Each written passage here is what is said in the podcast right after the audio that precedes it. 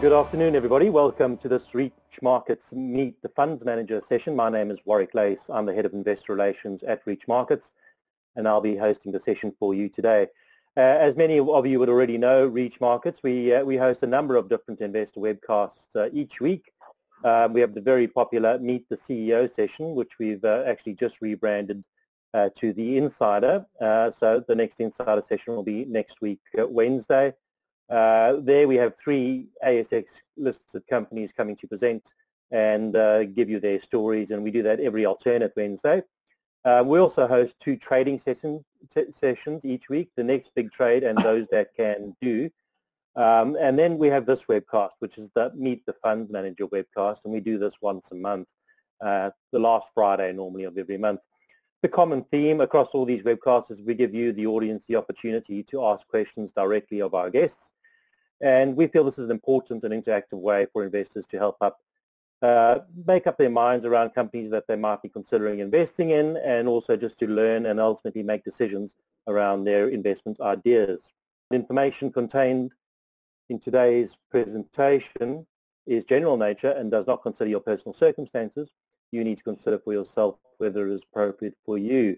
Today we are joined by Kenny Arnott, the Chief Investment Officer and founder of uh, Arnott Capital. Kenny, welcome. Thanks very much for your time today. Uh, looking forward to the session. Thank you. Thanks for having me on the uh, on the show, Warren. Not at all. Um, over 30 years, I guess, uh, Kerry, you, you can spend some time uh, going over your uh, over your history, but uh, you've really specialised in this asymmetric in investing, and it's a fascinating fascinating strategy and something that I'm looking forward to learning a little bit more about. Um, I think I've got a little bit of a handle on uh, the way you approach things, but it'd be great to sort of dig a bit deeper and find out exactly what, uh, what, how you think about things and uh, the, the way you approach your, your investments. Uh, certainly, from uh, from the returns that I'm looking at and uh, seeing from your from your investment fund, um, delivering annualized returns of 22.15% um, over over a sustained period of time, um, a, a, great effort and um, certainly uh, beating uh, benchmarks that most uh, you know, most investors would be targeting and looking to um, looking to to try and match. Uh, but you're uh, you're well up on those over the last uh, seven years. Um, we might just kick off. If I could ask you to give me um, give me a sort of a, a, bit of a background on, on how you came into the industry, what what drew you into um, investment management, and um, yeah, how you got started. Yeah, sure, no worries. Thanks for that. All right. So thanks for joining us, guys. Um, and again, just reiterating what Warwick said, and that is that um, this is uh, general advice only, um, and that past performance doesn't uh, doesn't guarantee our future performance. So I can assure you that we'll be uh, we'll be doing our best to to maintain the previous results. Um, yeah. Look, I guess just to uh, you know just to sort of talk about, you know, what, what is asymmetric investing the way we see it. I think that, um, you know, if we kind of bring it back to the vernacular, I, I like to be able to explain what we do to my 13-year-old daughter. And ultimately, asymmetric investing is, is pretty simple. It's just about producing above average returns um, with below average drawdowns. And, and to do that, you know, and, and I think in, in this talk today, really what I'd like to share with everyone is that asymmetric investing is something we can all do, um, and I think it's something we all strive for. I just want to share with you how the path we've taken in, in trying to do it. So for us, uh, that that is about finding good investments um, and not losing too much money or having too many drawdowns along the way of um, realising those good investments. That's what we call it. Where did it come from? Um, I went to Memphis um, in 1990 um, and I worked for a guy called Billy Dunavant. Um, Billy Dunavant was Paul Tudor Jones' uncle and he was the guy who introduced me to the concept of asymmetric investing. That was actually commodity trading, but the concept of asymmetric investing is, is, is really can be applied to any asset class. It's, it's simply about managing managing your downside risk while taking care of uh, your upside. So how do we go about doing that? Well, we have a four-pronged approach. Um, we find asymmetric themes, and in that sense, we are a thematic investor. Um, and then we look to invest within the best stocks within those themes.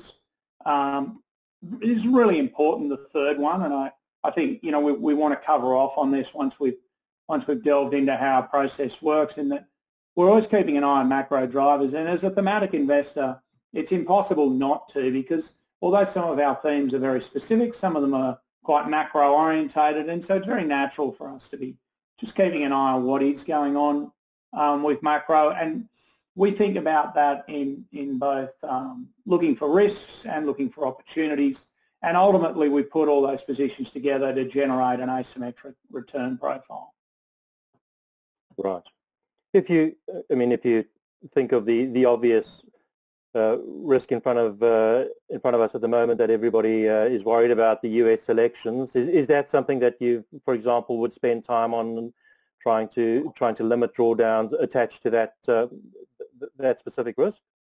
Yeah, look, I think um, look, seeing we've jumped into that question, let's just jump straight to what we look at um, when we talk about macro um, in our portfolio. And uh, I don't know whether it's worth jumping to the slide or I just talk to it, but when we, when we talk about macro, we basically think there are, and, and right now this is what, you know, I think the question is, uh, slide 18 outlines this, but we, we, we think of it in a number of factors. First of all, we need to understand what the Fed are doing because they ultimately drive liquidity globally. Um, we, more importantly now, we also need to consider fiscal flows because uh, fiscal flows are important. Uh, I think I've given you a bum steer on that. My, uh, you just keep going forward. That's the one. We also then want to understand the economy and what's going on in the economy and, and, and, and how is the market being priced for those particular outcomes and ultimately what investor flows are doing around that. And then fifthly, what other important factors are on. So right now, absolutely, we've got an election in place and I think it's really, really important. The other thing that we've got going on is that we've got a vaccine coming soon. Um, we've got COVID rates spiking in the Northern Hemisphere. So, you, you know, we have an enormous amount of uncertainty at the moment. Generally, when we consider all these things, and the thing I would stress is that we, um, we certainly don't think we can forecast where markets are going or what's going to happen.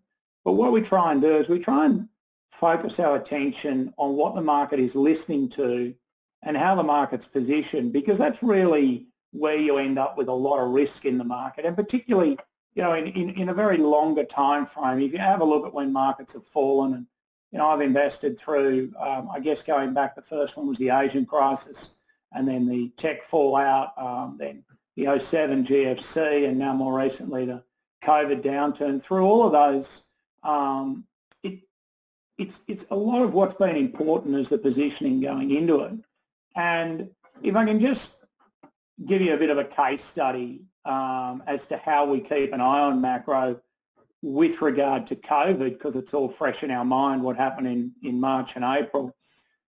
One of the, uh, you know, in looking for interesting opportunities, one of the um, places I ended up in um, about April last year was looking at African swine fever. African swine fever um, is originated in Africa. It's, it's um, the, the boars are natural carriers of it, um, and it, it, it, doesn't really cause a lot of problem in, in Africa where it's, um, it's been around for about 100 years. The, the uh, fever made its way through Northern Europe and then ultimately into China. Um, a lot of the Chinese pig herds um, are actually in backyards, so they're not in commercial operations like they are in most Western countries.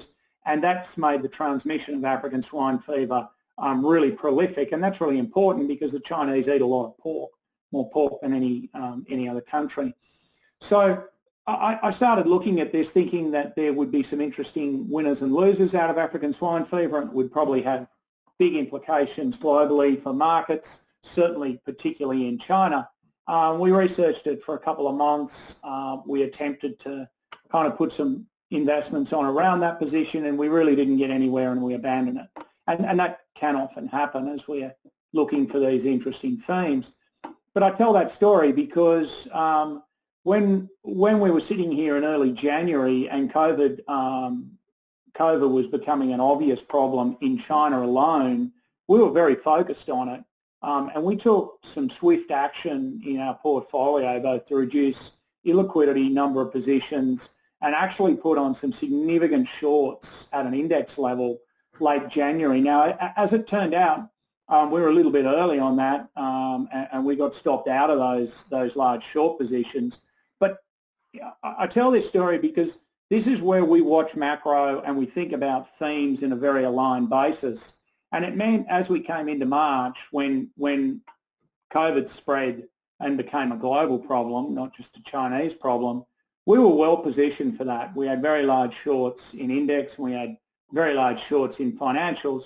Um, the reason for the financials is if you're going to have a financial downturn, you, you know, ultimately there's going to be some, some problems with financials. Now, um, that, that, enabled us to deliver um, uh, pretty good returns, around 7% on the downturn. And, and, and rest assured, you know, we, we had plenty of losses in our portfolio. We've got a large position in uranium, um, and, and that suffered significant losses. We actually had some specific exposure to oil um, through Karoon, which was a really interesting opportunity. We had a big drawdown in that. So we certainly suffered losses on our longs, but uh, you know we, we, were able to make. Um, I think we did maybe nine or ten percent in our index shorts and around seven percent in our financials, and that would well offset the um, the long losses.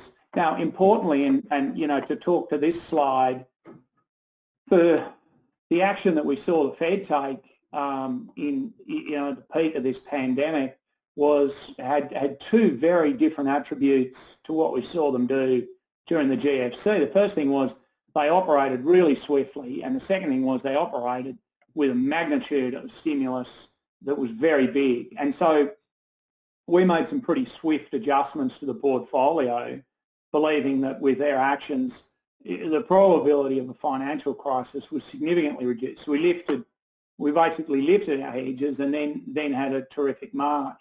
So macro is really important to what we do. Um, it, it, really fits into the process and, and it's very natural for us to keep an eye on it. And yes, right now, you know, I mean, one of the interesting things, you know, as an investor, we're all pricing, um, we, we all got to think about probable outcomes and unlikely outcomes. You know, I, I have no idea what's going to happen. We we're all thinking in, in uncertain and, and, and you know what, what what is the distribution. And I, I, if you actually think about the U.S. election right now, I just had a look this morning. Um, you know, you can put on you, you put a bet on with Biden. I think he's paying about a dollar fifty-eight. So you you effectively got a low sixty percent that he gets in. Um, you, you put a bet on Biden winning um, you're going to get, you know, what it, you know, you're going to get a sort of 50, 50 mid 50% return on your money um, in a week, or you're going to lose it all. It's actually not a bad bet. Um, and uh, now it's obviously difficult to uh, to deploy significant amount, amounts of capital to that to that bet. But I, I explain that because that to me is an asymmetric investment opportunity. I mean, most of the polls have got Biden coming in around 80% probability and you can put a bet on for 65. Now, I'm not sitting here with absolutely any knowledge as to whether he's going to win or not, but just using what is consensus information, that seems like a reasonable investment to me. So aligning that with how we feel about the market right now, I think that whoever wins, um, left-wing governments always provide a lot of stimulus and markets like stimulus. So the tax you know, the, the increased taxes that the Democrats are going to introduce are long dated and mean, they're not, you know, they're not insignificant, but I don't think they're nearly in, nearly as important as the stimulus that's going to be front loaded right now. Um, and if, if Trump gets back in, we're going to have stimulus. And in Australia, we've got plenty of stimulus everywhere. So, you know, I, I'm pretty constructive on markets, but if we get a if we get a protracted outcome, um, uh, if we have problems um, with a higher percentage of postal votes being uh, eliminated and, you know, we get some a, a, real contested election, then it's going to be tricky market for a little bit longer, I'd say. Yeah. Um, maybe just coming back to that uh, asymmetrical uh, investment style, is it is it purely a portfolio construction approach, an idea? So do you think of the actual individual investment ideas in, in sort of conventional terms um, and then construct a portfolio to be asymmetrical. Am I thinking about that right, or is there um, uh, is there a little bit more to to the investment ideas themselves? Uh, no, look, it's, it's probably. I think what you're asking about is how does the process work, and it's probably worth going back. Uh, you come back. What are you? 21. Uh, sorry, my slides from a different number. I think it's 14. Um, the workflow of the Arnott investment process. Uh, ultimately, what we look for is to find themes. And then the second part of what we do is to, which is what you're alluding to, is to we, we try and find the best, the best ideas within those themes. And then very importantly, that doesn't necessarily mean even at that point we enter. Um, we, we really won't enter until we feel that market factors, more trading principles and flows um, are going to be at the right level to give us an asymmetric entry. And if you just roll forward to the next slide, just from, I might just talk in a bit more detail. So how do we find themes? The, you know, the one that I, I just spoke about with African swine fever, um, which then led us to COVID, was a very macro-orientated theme. And I would say that the typical opportunities lists are across the top. That's typically what we would call an early stage secular trend. You, you can't be an asymmetric investor and in, invest in a in a late a late point in the cycle of, a trend which has persisted for a long period of time because it, it becomes very difficult to ascertain some sort of valuation support which can give you comfort that you're going to be able to stay in that name. So you're always going to find us, you know, it doesn't mean we're a value investor. It means if we're looking for ideas, we're going to be early stage and we're probably going to lose money for a period of time, typically six months. The other place that we find ideas names where we can determine some asset backing that gives us some downside support, um, names that are temporarily out of favour, and you know I, I would I would put um, a specific stock. Uh, one of the themes we've got on is planet sustainability. It's all around the switch and the trend towards ESG. We we own some offshore names in that, but Cleanaway is a name we own locally, and Cleanaway's had um, and uh, Vik, the uh, CEOs had some particularly uh, particularly tough press um, in the last couple of months. Uh, we don't think that in any way changes the outlook, the long-term outlook for the business, but it's certainly done some real short-term price damage, and so we think that is temporarily out of favour opportunity for us to upsize that position.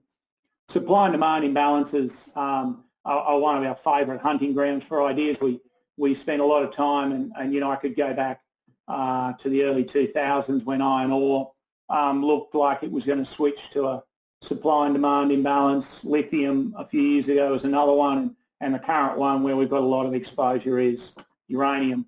And and if we talk about you know the best way to summarise what is it that we go looking for in themes, um, it's it's on the left hand side. Go where the money is not, but the money will go. Um, we, we're not. We don't want to be where there is really crowded space because we think they're, they're at risk of large drawdowns. If you then just go to the next slide, um, so we identify a theme, how do we, you know, how do we find what we want to own? Well, we want to own, we want to own a good business um, with reasonably stable earnings, a capital structure which hasn't um, had a massive increase in share count not too much debt, run by really good people. That's um, you know, this, this part of our process, I would say, is reasonably common to a lot of investors. The, the yeah. part where we're different is we don't go looking for good companies until we've decided that we're in a theme that we want to own. And then if you go to the next slide, and this is this is really important in delivering asymmetric returns. And you know, for any any of us out there that that want to deliver asymmetric returns, I just share with you that we haven't been able to find a way to do it without taking account of this part of the strategy. And what, what we do here is we're going to try and find companies that are going to grow their earnings for a long period of time and the share price will typically follow that, that trajectory from bottom left to top right. But, you know, particularly, in and, and Cleanaway is a specific example of this, that, you know, the, the, the, the listed share market can get a little bit bipolar from time to time and and and sometimes they fall you know overly in love with names and sometimes they they really fall out of love with names and and that provides a, a trajectory of volatility of the underlying share price, which will often be significantly larger than the underlying earnings path. And so what we do is we attempt to both manage our drawdowns, first that's first and foremost, and then secondly, actually take advantage of when companies have a little bit too much love in the market. And, and it's pretty easy to get a sense of what positioning we're going to have. If the name um, has been sold off recently, we like it, then most likely we're going to have an outsized position. And similarly, if it's run ahead of itself, then most likely we're going to de-weight that. And so the, the name turnover in the portfolio is very low. You know, names will stay in the portfolio for years, but the weighting of those, you know, we, we tend to, we like to have a 5% position in names we have conviction in, and sometimes we take that up to 10. But if they run ahead of themselves, then we may actually reduce that down to zero. So to answer your question, it's um, I think the core part of what we do is around identifying themes. We then need to find good companies. Trading around those positions is probably not necessarily um, the key way we deliver alpha, but it is, it is one of the key ways that we limit drawdowns. And it might just be worth slipping back to slide 13 just to have a little bit of look at our return profile. We've we've delivered pretty good returns relative to the market. The, the thing I would stress is we're not generally running 100% net long. We're typically running with some longs and some shorts, and invariably we're, we're generally only running on average 50 to 70% net long, and, and we have spent times running net short, um, and we have spent times running longer than that. But if you look if you look down there, and and the MSCI and the ASX are pretty similar returns. We've just provided the MSCI metrics. This is the, the MSCI world. You can see that when it has an up month, it tends to, or it has an average of 2.73, and in those equivalent up months, we only deliver 1.4. So we struggle to keep up with the market when the market is in typically a grinding bull market because we just don't have full market beta exposure. But the line below that is, is really what I would say is, is our differentiator um, and one of our competitive advantages, and that is when the MSCI has a down month, on average it falls 3.27, and in those equivalent months, on average, we deliver positive 4.3. Now, the example that I just gave you where we trade around our positions is a core way in which we eliminate drawdowns. The other way in which we eliminate drawdowns is when we have a COVID situation, as I explained earlier, we put on a lot of index shorts and we do it very swiftly to, to help protect those drawdowns. Down the bottom, you can see the correlations um, of our of our returns to other index, and we we certainly didn't we didn't set out to create a portfolio which was uncorrelated. But because we're a thematic investor, and, and you know the themes we're looking at at the moment are uranium, gold, Hong Kong, connecting the future, um, and and connecting on the long side. On the short side, we've got financial shenanigans. Um, we've got COVID, what we call COVID or pandemic winners, um, which are priced at some some sort of valuation level of as though we're never going to reopen. And if you just think about those themes, they're they're a fairly eclectic um, group of themes, and that by definition is going to mean it, it's unlikely that we're going to be correlated, and that's exactly where we've ended up. We're basically uncorrelated with equity, bonds, gold, commodities, and, and, and actually it's not on the slide, but we're, we're uncorrelated with every other hedge fund as well. Right. We'll come to shorts um, in a little bit, and I think uh, be interesting to um, to hear from you where where you've got uh, got some shorts on. Um, just a question from uh, more of a comment really from Ishmael saying, will the will the slides be available? And it uh, would be great to spend some more time uh, studying up on them. But uh, yes, Ishmael, they will be available, and might just Kenny talk to talk to a point that Ishmael's making there. It, it seems like a strategy where uh, you know the DIY investor would uh, would probably struggle with. I would I would say is is, is that fair? Is that a fair comment? It's it's not uh, just the, the high frequency, not that I'm saying you're a high frequency trader, but the, the trading around a position while whilst in the portfolio is probably um, a more nuanced uh, skill than um, than just putting a bet on and coming on and off? Look, I, think um, explaining. I'm very evangelical about asymmetric investing. I, actually think you know we we turn on CNBC in the morning and, and we hear the market. You know we, we hear the you know the Dow's down four percent and they say it's been a volatile night. Now the definition of volatility is ver- is symmetrical variation around the mean. And when the Dow's down four four percent, that is not a volatile night. That that is that is the market has been completely towed up on the downside. And the reason I say that is, you know, we we delivered uh, during during the pandemic in March and April, we delivered about seven percent on the downside in March, and we delivered about seven percent on on the up on the upturn in in April. And you know, I, I don't recall having a, many of my investors ringing up. I mean, that is outsized volatility and if people are concerned about volatility, well, then we should have had a lot of complaints. But needless to say, nobody cares about upside volatility. All we really care about is losing money, you know, which is downside volatility. And, and actually on this slide here, you know, for those that are interested, that Sortino ratio is a, is a measure of downside volatility. So asymmetric investing is really simple to understand um, and, and, it's something that we all want. I mean, if you if you just slip back one slide um, there, you know, these are our annual returns over a really long period of time. And, and if we if we've been able to deliver what, what I aim for, then ultimately what you should end up with is one big call option like profile, and that's exactly what you get. You know, we don't always make money. You have to, um, and, and if you want to be an asymmetric investor, you have to be prepared to spend periods of time not making money because if there aren't asymmetric opportunities around, you can't take risk. And if you don't take risk, you're not going to make money. So what I would say, coming back to your point, is that unfortunately, the way that we deliver the returns, this is this is not a part-time job. I mean, you know, I I basically am a devoted um, I'm a devoted market investor. Um, our investment team is is devoted as well. And, you know, every day we need to focus what is going on in the financial markets as well as spending every day looking for very long-term opportunities. And so, you know, the, the, the, the four-stage process that I spoke about, um, which is on slide 14, it's a very time-consuming exercise.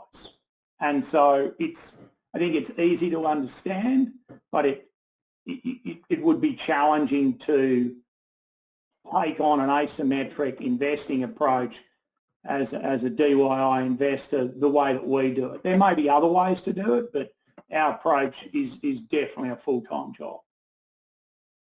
All right.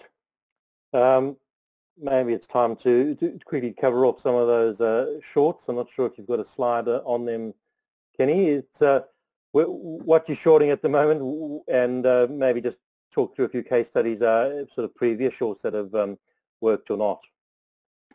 Yeah, so I think um, might it just might be worth giving a bit of context of, of shorts in general, um, and and particularly given the current environment. Um, you know, Ray, Ray Dalio wrote a piece recently talking about investing in China and and and he made the comment that you know it's in, it's important not to get your uh, ethical and political biases in the way of a good investing decision. Um, you know, we we certainly have a mantra internally that you know we, we, it, it's our job to invest according to the current landscape, which ultimately is is laid out by the Fed. Uh, first and foremost by the Fed, and then by other key central banks, um, you know, in, in Eurozone and, and, Japan, and then and then every other central banks, including the RBA, and then that is that is then aligned with with political um, fiscal policy globally as well.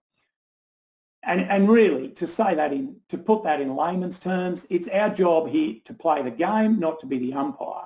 And that's very critical when it comes to thinking about shorting because if I go back, uh, you know, if I go back 10 or 15 years, interest rates were 5 or 6%.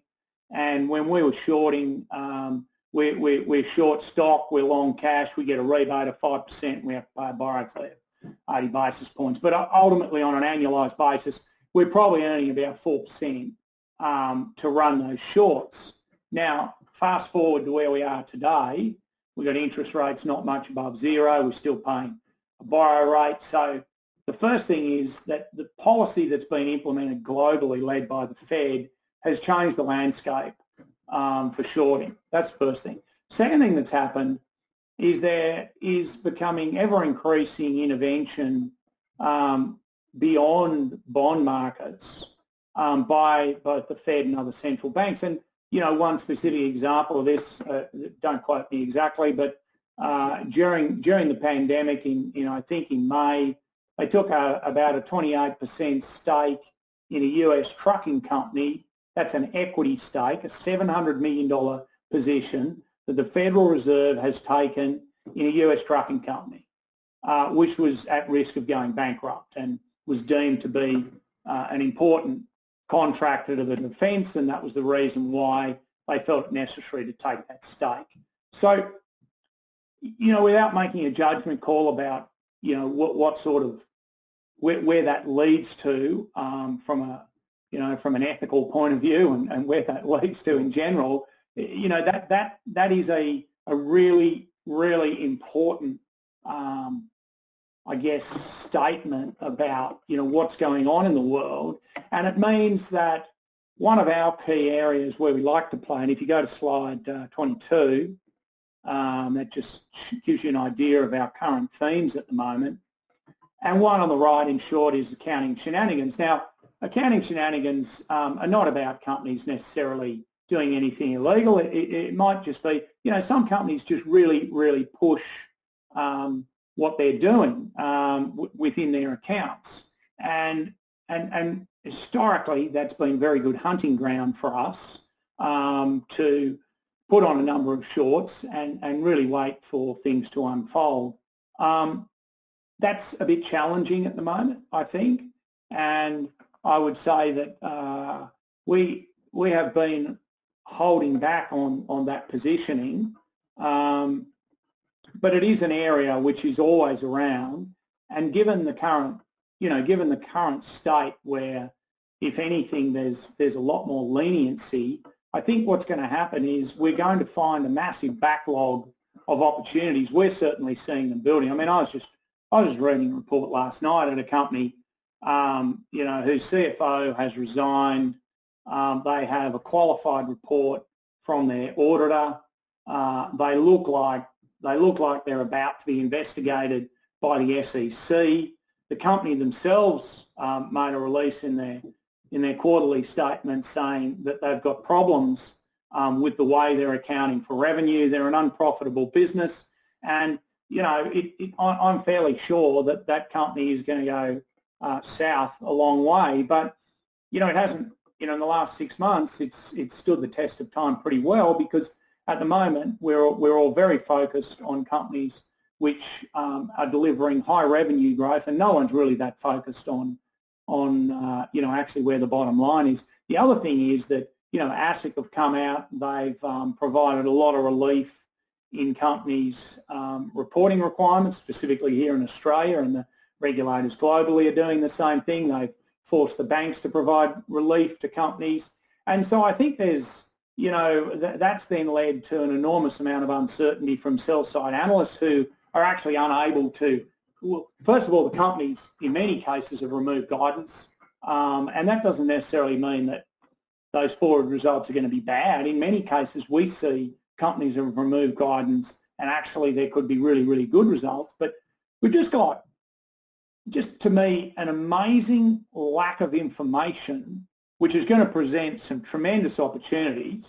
Uh, but we don't have a, to, to, come back and answer your question specifically, we don't have an enormous amount on at the moment because I, I think it's just a little bit early. I, I think as our regulators start requiring a bit more scrutiny in the accounts in, uh, next year in 21, I think there'll be some terrific opportunities there. There, there are some opportunities, it's not specifically mentioned on this slide, but we're, we're running a pair opportunity where we've got some we've got some companies which look very, very interesting to us as though they're priced as though we're never going to reopen. And we were talking before we've gone live this morning on this very situation. The, you know, the Sydney yeah. CBD has, has, has been a ghost town until recently, and now people are coming back to the offices. Um, and, and, and on the other side of that, we've got some, some really, really interesting businesses uh, which are now being priced as though we're never going to come out of lockdown. So I think that's going to present some interesting opportunities um, on the short side. But, you know, there's been years in the past where I think I could specifically talk to exposure within the book that, uh, you know, was enormously short. And, and in, in some instances, we've spent years um, and months being, you know, net 50% short. We just don't see those opportunities right here today. Right. What about the, the school of thought that um, says with all the with all the stimulus on offer from from central banks and governments and everybody falling over themselves to to help you know anybody and every every company and every individual out in, in this time that there's going to be a just a cliff somewhere in, in the future where that stimulus has got to stop. Is that something that you're um, particularly worried about? Uh, look, I, I come back to my point um, that I have no idea where the markets are going, and I don't think anyone else does. And what I see at the moment is that um, the amount of stimulus that's going into the economy in, in rough arithmetic looks more than what we need for most sectors. Some sectors, obviously travel, have been completely decimated. Um, actually, just as an aside, if you if you have a look at at where the market cap and enterprise values are for some of these companies adjusted for capital raisings, then some of these companies are, are trading at levels that are really, um, you know, pricing in no fall. So there's, you know, it's just another example as an aside where I think we, and this happened after the GFC with banks, right? We kind of failed to have a look at, you know, the, the post-capital raising, um, post-capital raising share price. But um, so the short answer is I don't know. I have no idea.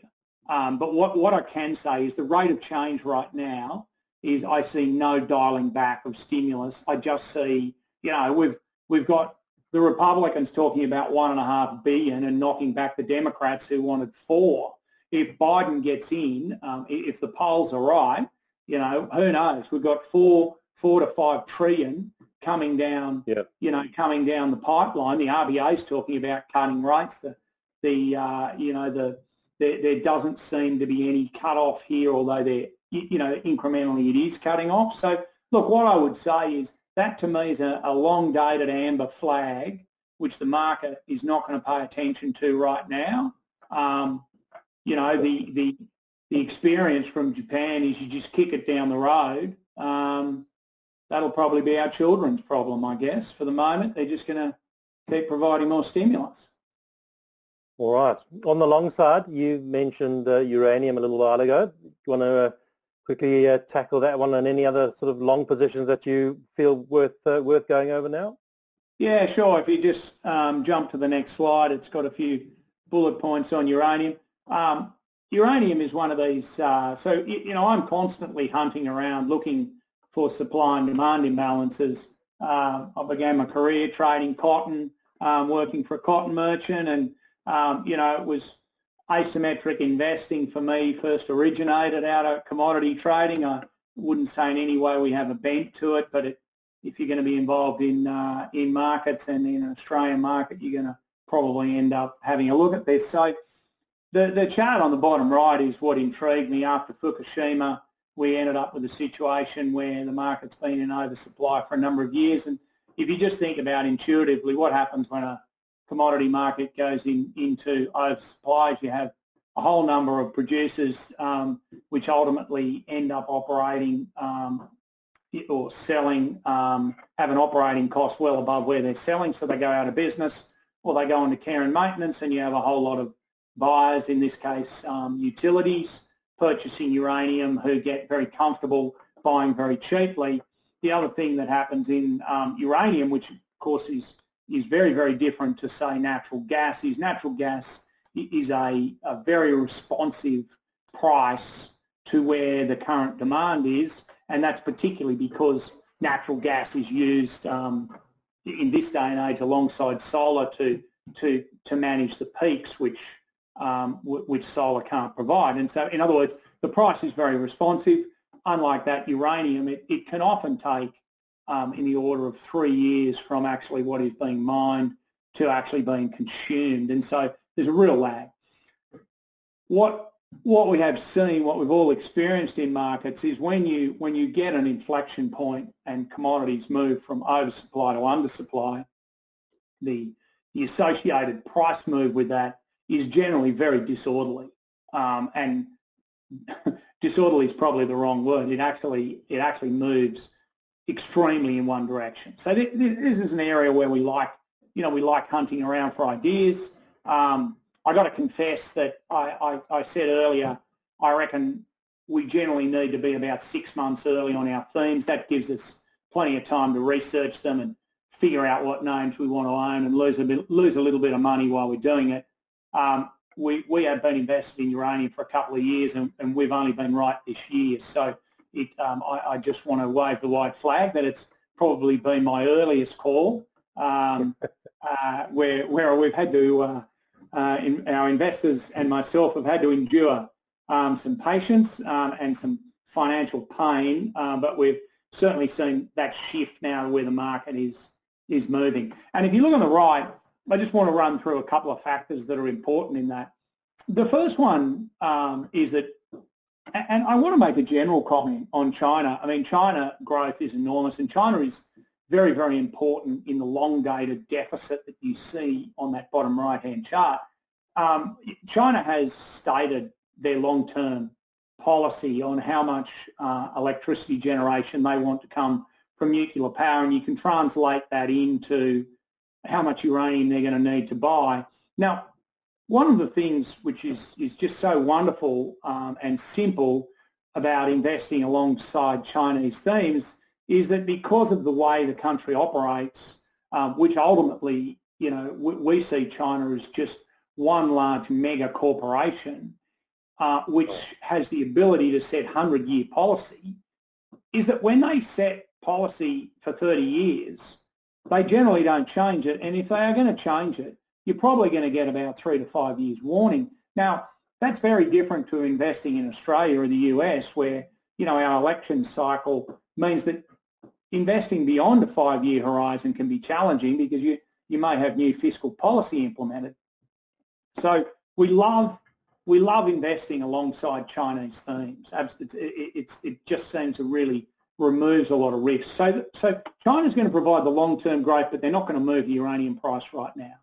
Europe, which is the second bullet point, is going to provide um, some support. Uh, you know, there's some there's some really interesting shifts going on with ESG uh, where the world is now discovering we just cannot produce enough baseload power through wind and solar. It's, it's just physically impossible. It's environmentally impossible to do it. And so nuclear um, actually is, is, is shifting into an ESG friendly. You know, one of the other things I'd say about this this shift is that one of the things that's not been taken into account with solar is that you, your 250 acre solar farm in, in uh, you know, in the desert in 20 years is all going to have to be recycled. And when you actually take account for that, solar is not necessarily as green as would initially think. One of the interesting things about uranium is every piece of waste that has ever been produced through nuclear power is contained and stored effectively. Every other form of power generation produces waste which is released into the atmosphere and ultimately affects our climate.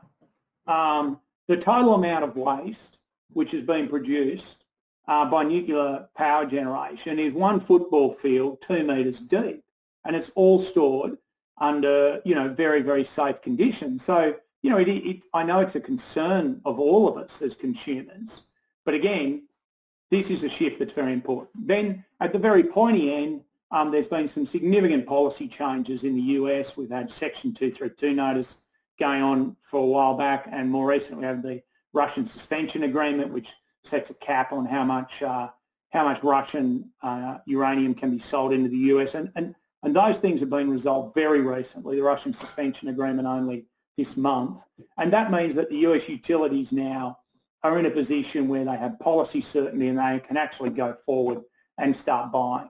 And so we, we've seen that already um, with a lot of, uh, the uranium market's a pretty quirky market the way it operates, but the utilities do what's called a request for proposal.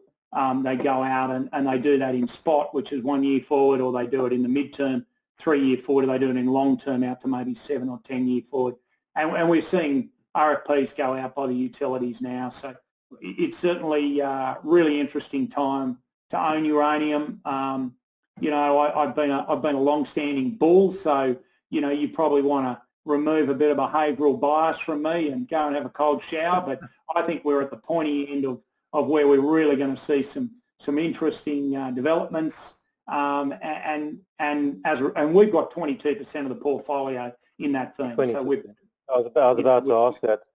And yeah, well, how's how's that exposure exposure achieved? Is it is it um, is it only uranium producers, or are there other sort of ways to get exposure to the uranium story?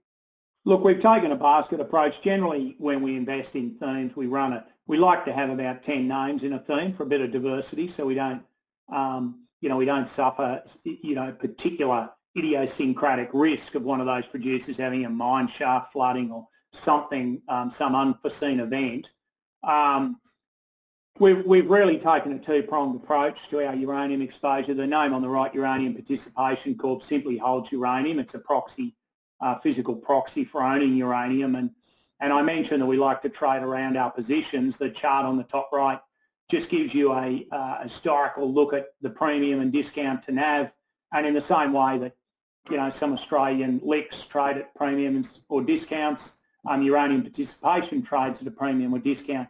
And when it gets to a significant discount, the company actually undertakes a buyback and sells its physical stock to uh, to attempt to eliminate that. Um, and so we do the same thing. And when it when it moves to a significant discount, we increase our weighting. And then as its as its uh, discounts narrowed closer to zero, we, we, we've reduced the weighting. So that that's the first way. We've got significant exposure um, to uranium proxies and a couple of large cap producers. Cameco in Canada. And then at the other end of the curve, you know, ultimately a, a producer which is on care and maintenance, which is like Lotus, um, you know, can be seen of a reserve. You know, it's no different to a store of uranium. It's just a store of uranium below ground, but with reserves, um, um, with reserves and an ability to restart quickly, we've we've got significant exposure to Lotus, which is more like a call option. That that will give us if we're right on our thesis, uranium participation corps kind of going to give us a one-for-one payoff as uranium goes up, whereas a name like Lotus is likely to give us a, a two or three-to-one payoff as the uranium price goes up. Right. Uh, last question on uranium. Where's the price going to be in uh, six or 12 months' time? I reckon I reckon in six or 12 months, it's, it's currently at $30, $30. Um, it, it's a really weird market because we all reference the spot market, but most of the contracting is done on the forward market. The forward market at the moment operates on a on a cost and carry pricing, so you can you can translate spot out to call it thirty-seven dollars, probably about three years forward. But I'll just reference the spot price. I'd say that um, in six to twelve months, we're gonna we're gonna see a fifty handle on the uranium price. Right. Okay, we probably have time for uh, one more uh, one more uh, case study or thematic. Is there one you've sort of yeah? Look, let's yeah, let's go to um, Hong Kong, which is a couple of slides down. Uh, sorry, it's a few slides down, isn't it? Twenty-eight. Oh, there you go. You're on it. Um, so Hong Kong's an interesting theme because um, if I just come back to uranium, uranium certainly has a lot of, the uranium market, anyone involved in the uranium market, because of the nature of, of uranium being able to use for, uh, for um, defence purposes and, and, you know, produce um, bomb grade enrichment, it, it, ultimately everyone involved in uranium is somewhat government regulated. You're either dealing with government regulated bodies or, you, or you're dealing or you're dealing with state-owned enterprises you're dealing with government bodies. Um, and so to study the uranium market, you know, one of the things I mentioned was this, we, we, you know, we certainly have to pay attention to what's going on in the political landscape. Um, and that then allows us to follow what's going on in the macro world um, in political tensions between Russia and China and, and uh, sorry, Russia, China, US, China, US, Russia. The Hong Kong theme is uh, similar but different um, in the sense that, you know, one of the key things that's going on with Hong Kong is we kind of call it the return to Hong Kong. And, and as tensions have brewed um, between China and US, uh, there are a whole lot of listed Chinese companies which are not providing um, like-for-like disclosure with a lot of US companies. They've been given dispensation so they don't have to. And the SEC um, is going to implement changes that the, the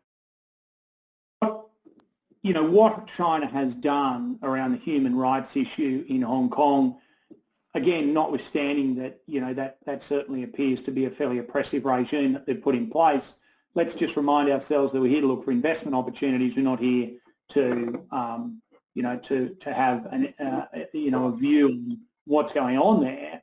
And so I think ultimately we're going to see a real changing landscape in Hong Kong. We're seeing a lot of Western countries leave. There's there's a lot of fear within within companies like you know Facebook and, and Google, which are headquartered um, in in Hong Kong, that because of the change in laws, you may find a Western employee actually falls under this new um, new law um, in Hong Kong. So I think we're going to see a real changing landscape of actually who what companies are based there. But one thing is very clear is China is going to make Hong Kong their financial showpiece. They, you know, they're not going to make it Shanghai. And so that becomes really, really important because it means the opportunities are enormous. Um, if we bring that specifically down to Hong Kong Stock Exchange, you know, you got a you got a, a, company which is trading trading on a multiple up around 37, but it's going to deliver you 15 20 percent growth into the future. Uh, you've got a lot of flows coming back to Hong Kong, both with um, those ADRs. You've got MSCI changes, which are going to promote more flows. Uh, we've got southbound flows where China is using Hong Kong to give um, all of us who are foreign investors to China better access. We've got a bond market that's opening up.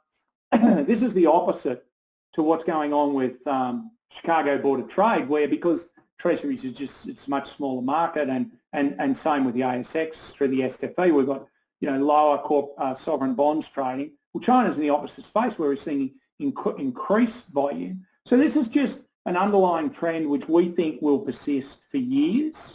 Um, it's a theme that we really like.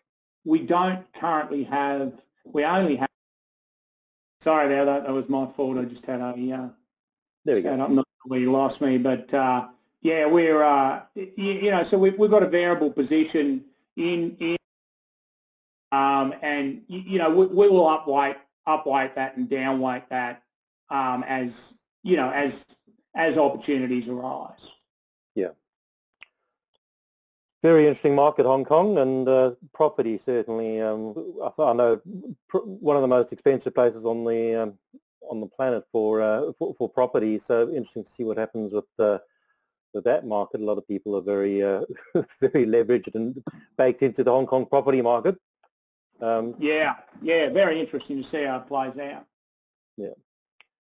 Kenny, thank you very, very much for your for your time today. It's been fascinating. Uh, I've uh, I've learned a bit about uh, asymmetric investing and um, keen to learn a bit more actually. So I'll uh, I'll spend some time with uh, along with uh, Ishmael. I think it was paging through some of these slides. Um, might just get through to through your conclusion slide with some contact details on the end.